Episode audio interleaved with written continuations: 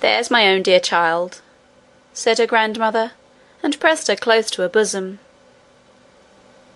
'Why weren't you in your workroom when we came up, grandmother?' asked Irene after a few moments' silence. 'If I had been there, Curdie would have seen me well enough. But why should I be there rather than in this beautiful room?' 'I thought you would be spinning.' 'I've nobody to spin for just at present.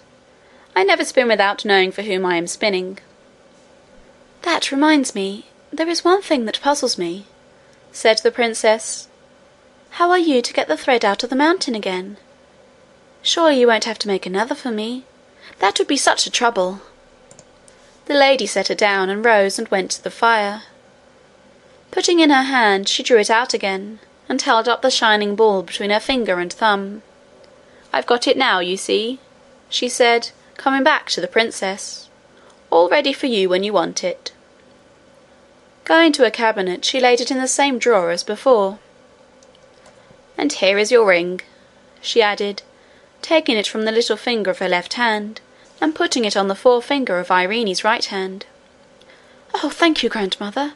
I feel so safe now. You are very tired, my child,' the lady went on. Your hands are hurt with the stones, and I have counted nine bruises on you. Just look what you are like.' And she held up to her a little mirror which she had brought from the cabinet. The princess burst into a merry laugh at the sight.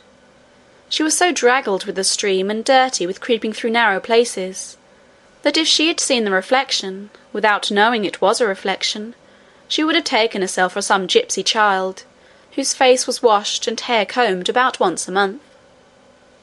The lady laughed too, and lifting her up again upon her knee, took off her cloak and nightgown. Then she carried her to the side of the room. Irene wondered what she was going to do with her, but asked no questions only starting a little when she found that she was going to lay her in the large silver bath.